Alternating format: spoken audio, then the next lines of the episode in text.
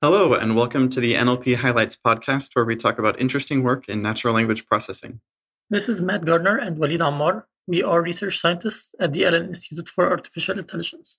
All right, today our guest is Amrita Saha, who is a research engineer at IBM Research in Bangalore, India, who has been there for several years working on various kinds of question answering stuff. Their group has put out a few interesting data sets recently, and today we're talking about one of them called DuoRC. This is a paper published in ACL this year, 2018. The title of the paper is DuoRC Towards Complex Language Understanding with Paraphrased Reading Comprehension. Amrita, welcome to the program. Thanks, Matt. So it feels like there have been a whole lot of question answering data sets released recently. Can you tell us about what's unique about, like, what your motivation was for creating this one? Recently, we have seen two streams of RC data sets. One towards this factual question answering, towards the factual passages, and the other towards the narrative passages. So recently, in the beginning, the factual RC problems were mostly focused on where the question and the answers came from the same passage, and as a result of that, there was a high lexical overlap between the question and the passage. And because of that, there were other ways of fooling the models, and it seemed that the models did not really need to learn the language in order to answer questions. Then people started looking at more complex ways of creating the data sets so that the question and the passage can have lesser overlap. And then that led to data sets like TriviaQA, MS Marco, etc. And in the narrative passage or the narrative question answering area, there were newer data sets coming up like movie QA and narrative QA. But there were certain problems again with those. So movie QA, again, it had the issue of high lexical overlap between the question and the passage. And narrative QA posed two kinds of problems. So one was task very similar to movie QA. And there also you have plot summaries and you have questions asked over the plot summaries, and because the questions and answers came from the same plot summary, again, they had a high lexical overlap. But they also posed another very tough problem of RC, which was answering the questions from a huge book, which has probably 60,000 tokens, and the answers actually came from the plot summary. So it has multiple challenges. So not only RC, it has probably summarization problems. And secondly, there is a tricky way of evaluation, because the gold answers come from the plot summaries, whereas the machine is supposed to look at the entire book and answer. And these two answers may actually be, in truth, they might be very different. So that's where we tried looking at this narrative passage, narrative question answering problem, especially over these comprehensions. And we tried what is the way to design the data set so that we can achieve this low lexical overlap between the question and the answer. So by design, what we do is we take a movie and we have the Wikipedia plot of the movie, we have the IMDb plot of the movie. And we do this for, let's say, some 7,000, roughly around 8,000 movies, we have this kind of plot. And we take only movies where the plot length is more than some 100 words. So we have a significantly big comprehension to look at. Now, the way the annotation is being done, first, we take the shorter version of the two plots, be it Wikipedia or IMDb, and we show the shorter version to annotators.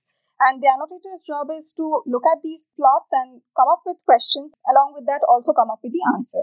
Because the question and the answer are being created from the same passage, we expect this would be a simpler task and there will be high level of lexical overlap between the question and the plot. Next, we have gotten a few questions from this, and this is actually amounting to around 86,000 questions in our data set. And we call this as the self-RC task, which we expect to be simpler. And we call it self-RC because the question and the answer both come from the same plot. Now, we taking these 86,000 questions, go to the longer version of the plot, and we show a different set of annotators, longer version of the plot and the question. And their job is to read the whole plot and answer each of these. And we take a consensus of 5 annotators to come up with the answer. So this particular task is challenging in multiple aspects because by design, the question can have very little overlap in terms of words and phrases with the plot. And the annotator needs to put a lot of cognition, or he needs to really know about the particular domain or the genre, or sometimes he needs to put common sense knowledge. So there are various aspects of various kinds of challenges which I'll go into later on. By this process, we yield around 100,000 such questions, and this we call as the paraphrase RC task. So our notion is this, the self-RC task should be almost comparable to the movie QA or the simpler of the narrative QA data set. But the paraphrase RC task should be harder than either of these. So all of the contemporary narrative RC datasets included, like paraphrase RC is supposed to be tougher than each of these. One measure of difficulty for the dataset is like how well the humans can do on it. So I was wondering, when you presented a question in the fourth step, a question that's already been asked about the shorter version, how often does the answer coincide with the original answer that the person who also provided the question asked? So we actually checked to an extent. So sometimes the answer might be actually very different from the two plots. And it's true that, so let's say the question is who killed Mr. X? And in one place the answer is his mother, and in the other place the answer is actually the name of the person.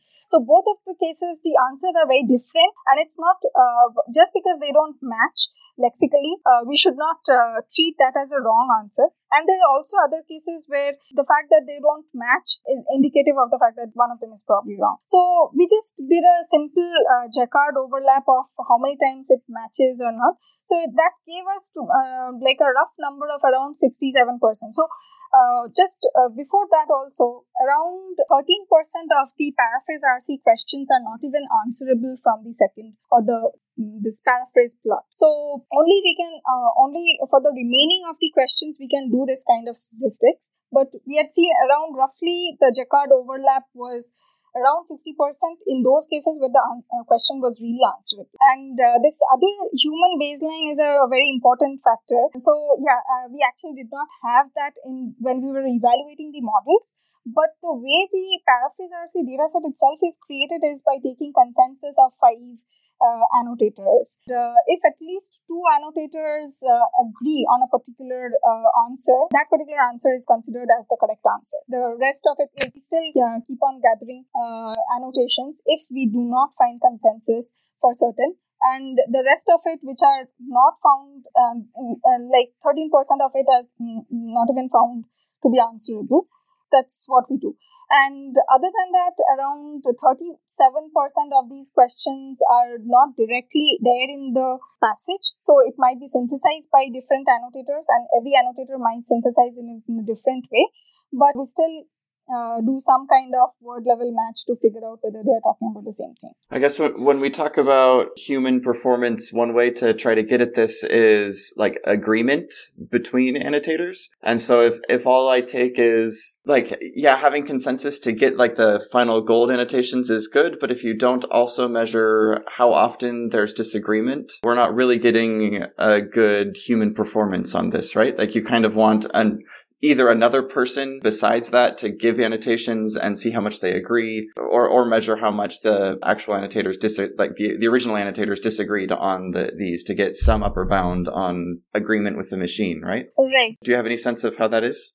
Yeah, going forward, I think, we did not have this for the paper, but it's an important point. It's more like a skyline that we need to establish to what extent these questions are answerable. But barring the 13% questions, all of the remaining questions had at least 2 annotators which who boiled down to the same answer. If we were not taking majority, we needed instances where at least 2 annotators came up with the same answer. But I agree, like we should have a separate evaluation where we take a completely other set of annotators and see if these questions are really answerable. Yeah, it makes sense, definitely. Another question I had, would it make sense to have, given what you mentioned about the answer possibly taking multiple different forms and all of them are correct? Would it make sense to include multiple answers for this kind of data set? Yeah, actually we do have multiple answers.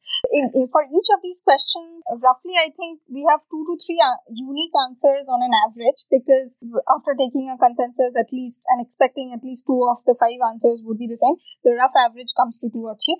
And when we take the blue or when we take the accuracy, we take it with respect to either we do that multiple reference blue or we do the accuracy, at least it should match that particular answer which was given by at least 2 annotators. But it does have multiple references for each multiple answers. Okay, you gave a good overview at the beginning of a lot of the aspects of this work, and we kind of dove into some details on human performance on this data set. I think it'd be nice to dig into some more detail on some of the things that you talked about. You started off by making a distinction in QA data sets that I hadn't really heard of before, or I hadn't considered, with narrative style QA, and I forget what term you used. Yeah, the reason why I was talking about these 2 distinctions is that narrative style, in my feeling, it gives a very different flavor of difficulty. So one of the things is like probably understanding in narrations which part is fiction, which part is non-fiction. So let's say I have a question where there's a movie, say 12 Monkeys, and there's a character called James Cole there. And the question is, James Cole lived beneath which city? And the answer actually came from a word Philadelphia. Somehow, if you understand that this which city is kind of roughly conforming to the real world, and I can real world facts, and I can use the knowledge base like Freebase or something to understand that Philadelphia is a city, that might probably help me do the inferencing. But I should not be using the fact that James Cole is a person, even though, let's say, James Cole is really a person in Freebase, I probably should not be using his information to infer something. So, inferring which part can be a fiction, which part can be a worldly fact is one of the distincting factors. The other things are also this narrative question answering might bring different kinds of event-based analysis or analysis from different genre. It literally becomes like an open domain problem. Like today you're talking about something, some particular genre which is very much related to, let's say, you need to know something about, let's say, airport setting, or you need to know something very specific about some other closed world setting. So it might be actually very different in that sense. That is one reason why we chose this narrative kind of question answering. But of course, the main challenges which we are talking about is probably this common sense reasoning, because even if we look at each of these questions, I mean, I think almost all of these questions require this factor of common sense reasoning. So I think the first problem that you mentioned of like a knowledge base for real facts versus like fiction facts, we could probably get around that because, I don't know, like Harry Potter fan fiction has a big database of facts that you could use instead of Freebase. And I think these data sets, because we're calling them reading comprehension, whatever that term means, it's not a great term for this, but the notion typically is that you don't need any source of external knowledge. You should only need the text itself to answer the question, right? So I feel like that distinction might not be the bigger one. I do think the distinction that you're making between like narrative style data sets and more factoid kinds of data sets is interesting, because maybe the question distribution that you get out from these 2 different kinds of data sets is different. Do you have any sense of if that's true? Yeah, it's possible. So we specifically focused on objective kind of questions. So we expected mostly what, which kind of questions only. So and very few of these very descriptive how or causal analysis kind of questions.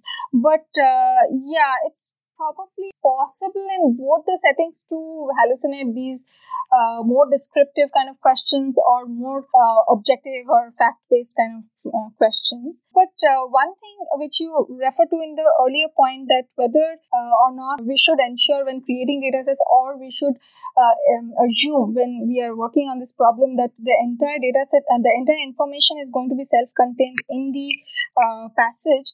So I'm not sure if in real tasks, when we actually go out and do question answering, whether that will actually happen. So one of the key motivations towards this data set was initially we wanted to have a data set which really requires this external auxiliary knowledge And it may come from knowledge bases, it may come from some common sense repository, or it may come from other modalities also. We didn't focus on that, but that was one of the motivations, looking at some of the real world tasks itself. Yeah, I think that's a good point, that when constructing the data set and when looking at the questions, building a system, you might think, I don't really want to have anything external, but actually what we as humans, when we parse language, we have a whole lot of external stuff. And there's a lot that you're going to need to really understand a paragraph. And so you can't really separate these things. Particular discrete facts about people and places, maybe some of them won't be too useful in like a general reading comprehension facility,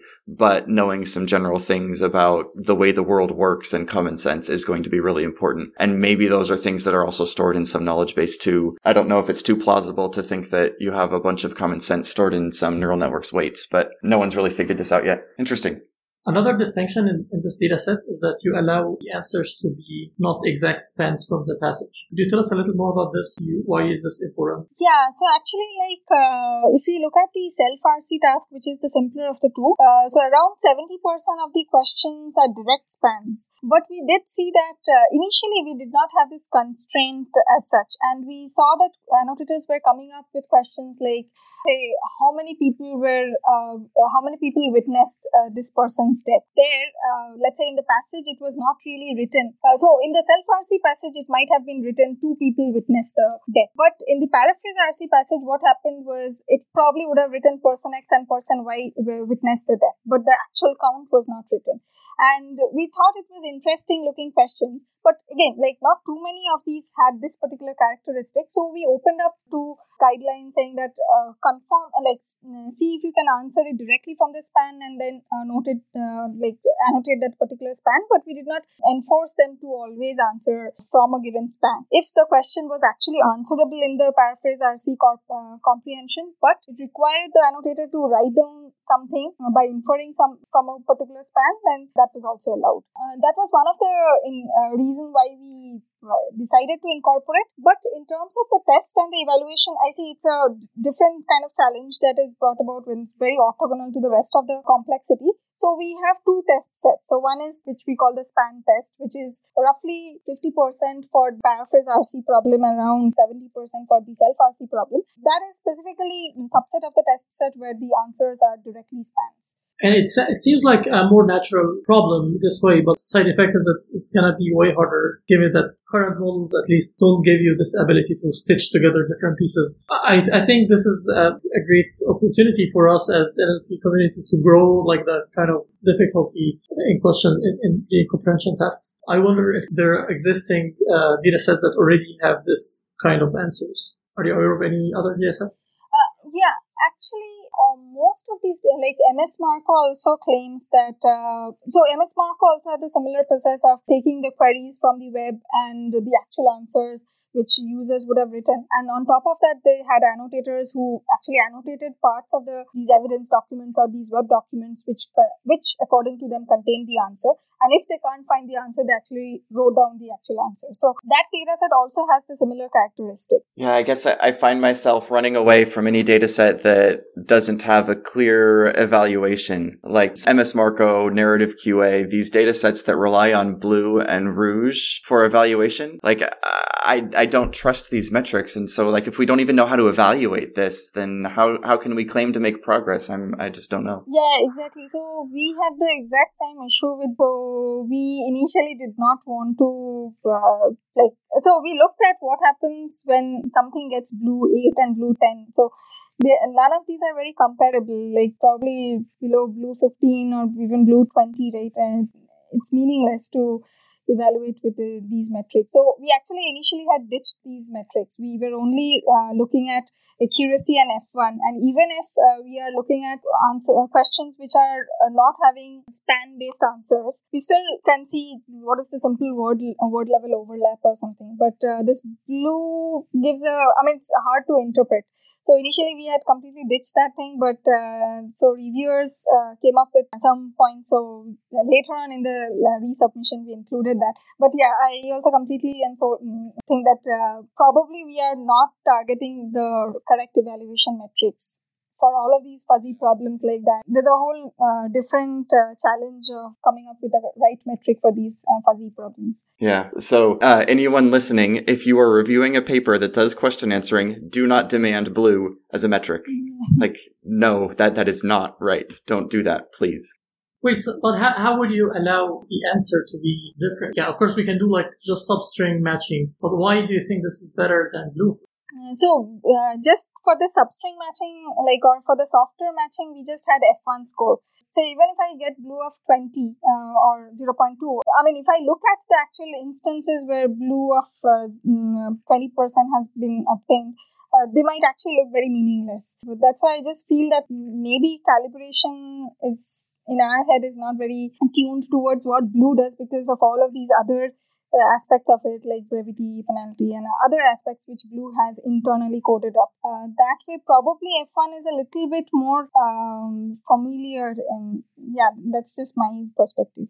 And honestly, I'm not too happy with F1 for this kind of stuff either. Span-based evaluation is really, really nice because it's clear. Span-based question answering has its own problems, right? But at least we know how to evaluate it. I don't think we know how to evaluate in any other kind of question answering, really. If you don't have some discrete set of options that you can choose from, we don't know how to evaluate language generation in the context of question answering. And until we solve that problem, I don't know how to make progress on any of these data sets. I mean, this is a very old problem in machine translation. And if we did the same and decided not to work on machine translation until we solve the evaluation problem, that would be a terrible idea. I think these are very different because machine translation, it's a lot less open-ended. The machine translation, like a word-level translation in machine translation, while of course it's not great, is also not horrible. So it's more like my baseline is going to, for machine translation, is going to be something a lot closer to the actual semantics that I'm looking for. And what I'm trying to get is something that sounds more fluid and actually gets some important pieces right.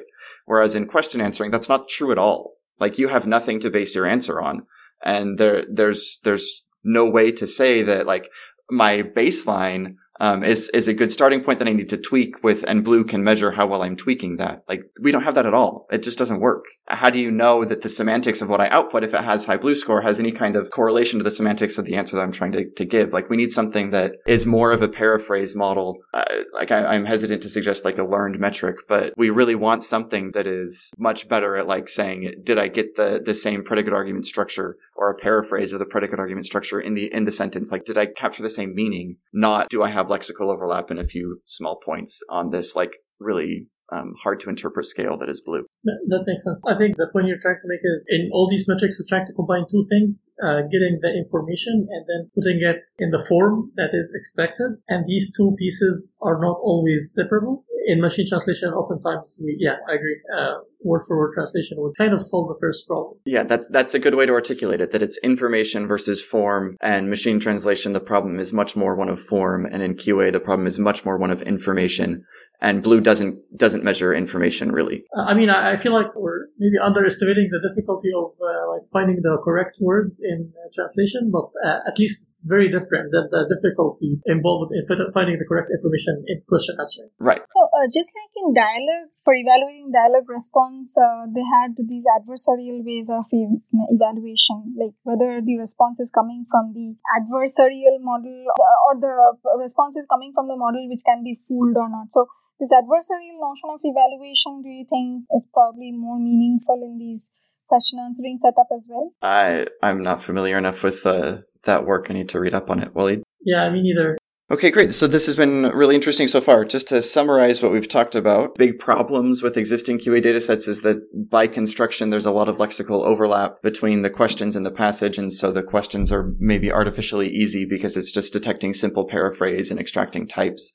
And so you get around this by having two sources of the same basic content, and you ask questions about one and answer them on another. This is an idea that some other people have had, like the Who Did What dataset does this, the TriviaQA dataset does something like this. But you do it with movie plots, which is nice. And this is a different genre in that they're more narrative kinds of questions instead of more factoid kinds of questions. And so maybe you can get some more interesting discourse kinds of phenomena going on here. We talked about some challenges in how you evaluate these systems, both for human performance and for machine performance. How do you evaluate this? This is tricky. Oh yeah, you also told us at the beginning about how you constructed this, like your annotation task, which was nice. And then I think at this point, what we should talk about is the experiments that you ran. So how well do systems run on this data set? Yeah, so first let's look at the simpler of the two tasks, the self-RC itself. And for our consideration, let's only focus on this, what happens when the answers are directly spans from the passage, right? So the self-RC task, though it seems very similar to SQuAD complexity, it's still, we saw that the accuracy was much lower than SQuAD, even though we used just the off-the-shelf models like BiDAF on this. So one of the reasons is that the length of the passage is much longer than SQuAD. SQuAD usually has around 120 words on an average, and the self-RC passage was around some 500 words on an average. So that might be one of the reasons why we have lesser accuracy on this in comparison to SQuAD. If I just compare so there were two models, because we had answers which are corresponding to spans and answers which are open-ended. We had model just to detect the span, and we had another model to generate the answer from the span. And the generative models are performing pretty bad. Actually, the performance is much worse than the span-based model's performance, simply because of the error cascading. And this is, I think, a second level of task to look at. So first, let's concentrate what happens on this span-based answer case. So what happens on the self-RC as compared to what happens on the paraphrase RC? We see that the performance immediately drops by almost 30 points. So from 46% accuracy on the self-RC task, it drops to around 17% accuracy on the paraphrase RC task. Of course, the test sets are very different and all, but there's a huge performance difference. So a couple of just low-hanging fruits we try to address in order to bridge the gap between the paraphrase RC problem and the self-RC kind of problem. So we took that long passage. Usually the length of the passage in the paraphrase RC case is almost double that of the self-RC case. It has around 900 words on an average. So we tried to do coreference resolution to bring down or soften the problem of multiple sentence inferencing. That is one of the things. And then we tried to do a relevance snippet extraction. So we apply simple IR-based techniques or semantic matches and try to find which part of the plot is relevant for this given question. And that increased the accuracy numbers from 17% to roughly around 27%. Then we try to see what happens if we knew the gold answer and we could directly extract an oracle subplot of the same size as the usual self-RC plots. So if I know my self-RC plot is around 200 words or around 500 words, then I will just extract the plot surrounding my gold answer. So let's call it the oracle preprocessing. Let's see if this oracle preprocessing solves all my problems in my paraphrase RC problem. That actually leads to only 2% increase beyond that rule-based preprocessing which we had applied. So it means that it still is not being able to bridge the gap between paraphrase RC and self-RC, where the self-RC was still standing at around 46%. And after doing all of these reduction of the plot, we still come to around 29%. So this was one of the things that we saw just looking at each of these two tasks separately. The second thing which we are trying to look at is what happens if we do some self-testing and some cross-testing, right? Like if we have, let's say, at our disposal, we have both of these two data sets, then what combination of training or testing actually is the hardest, or what combination will give us the best results? So as expected, of course. So if I just train on self-RC, paraphrase RC or test RC, and I just train on self or paraphrase RC or the combination of self and paraphrase RC, and I just simply test on either self-RC or just on paraphrase RC or on this combined data set, then the easiest is self-RC, of course. The medium hardness is that of the combined task, and the hardest one is when I'm only evaluating on paraphrase RC. So this particular test was more like a sanity check, just to see whether the intuition follows. So this is what we expected anyways. But what happens when we train on the combinations of like either self-RC or paraphrase RC or the entire data set of this around 180K question answers. So the lowest performance happens when you just train on paraphrase RC, which is also expected that you're training on the hardest problem. But when you test on any of these combinations like self-RC, paraphrase RC, or the entire thing, in all of the cases, this gives the lowest performance. The next level of performance or somewhat improvement is obtained when you train on self-RC task itself and you evaluate on all of these three.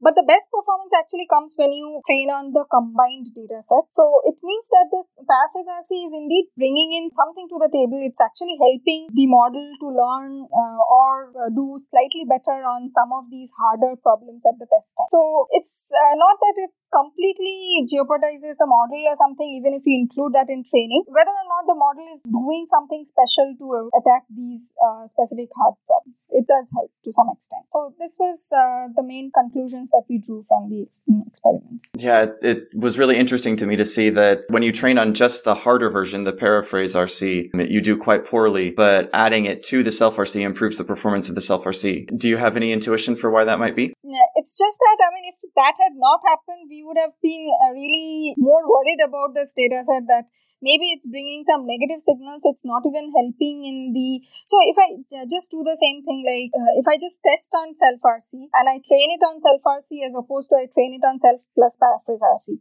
So even on this task, if it kind of dropped, I would think that it's doing some kind of negative learning from the harder problems. Just the fact that it's not doing is probably an indication that it's not jeopardizing the models. But yeah, I think we need more investigation around these. Yeah, I wonder what would happen if you train first on self-RC and then on paraphrase RC. One hypothesis is that the self-RC, the easier one, is helping you figure out like a just basic level of paraphrase so that you can localize stuff in the harder corpus better. You would think that you might overfit on the simple lexical matches if you're training on both of them and distract yourself from the actual harder problem, but you need to be in a good starting place. So maybe doing like a curriculum kind of thing might help. I don't know. This is just guessing here, but it's interesting. Yeah, that absolutely makes sense. You can try out something. Yeah, and just to give a quick example from the paper. This is the first example that shows up. The movie is called 12 Monkeys. There's a question called "Peters is aboard the plane with what?" In the shorter version, where this question was generated from, the sentence is, Peters, aboard the plane with a virus, ... So this is like an obvious SQuAD style. Someone just like did a copy paste and switched some words. Whereas in the longer version, the only evidence you have to answer this question is that the man, who previously was referred to as Dr. Peters, the man goes through airport screening and manages to persuade security that his biological samples, ... So Peters is aboard the plane with biological samples, but you've got to do a whole ton of crazy stuff to figure out that that's what's going on here. So yeah, it's just a very different kind of problem. And you would think that training on self-RC would distract you from answering this harder kind of problem. Maybe it's just getting a baseline kind of like lexical matching signal in the model. I don't know. Could it be that the improvement we're seeing just by increasing the number of training samples? I'd be interested in seeing if you control for the same number of examples in the training set, would you get still better performance by combining self-RC and per-RC? Some more ablation tests would be definitely interesting to see. So one more thing I just wanted to add, the other resource which we might be overlooking in this particular task of question answering is the fact that for every question, we have two parallel snippets from two paraphrase documents. So there might be a lot of paraphrase document kind of resources available, but here we have two snippets of each of these paraphrase documents anchored by a given question. So whether that kind of resource might be helpful for other problems where you try to learn paraphrases or something else can also be seen. Yeah, that's an interesting point. Well, thanks, Amrita, for coming on. This was a really interesting discussion. Is there anything you wanted to talk about that we missed, or do you have any final thoughts before we conclude? No. So, yeah, we are also starting to work on these problems. So I'll definitely encourage people to work on these or, augment the data set. And, yeah. Mm-hmm. Great. Thanks.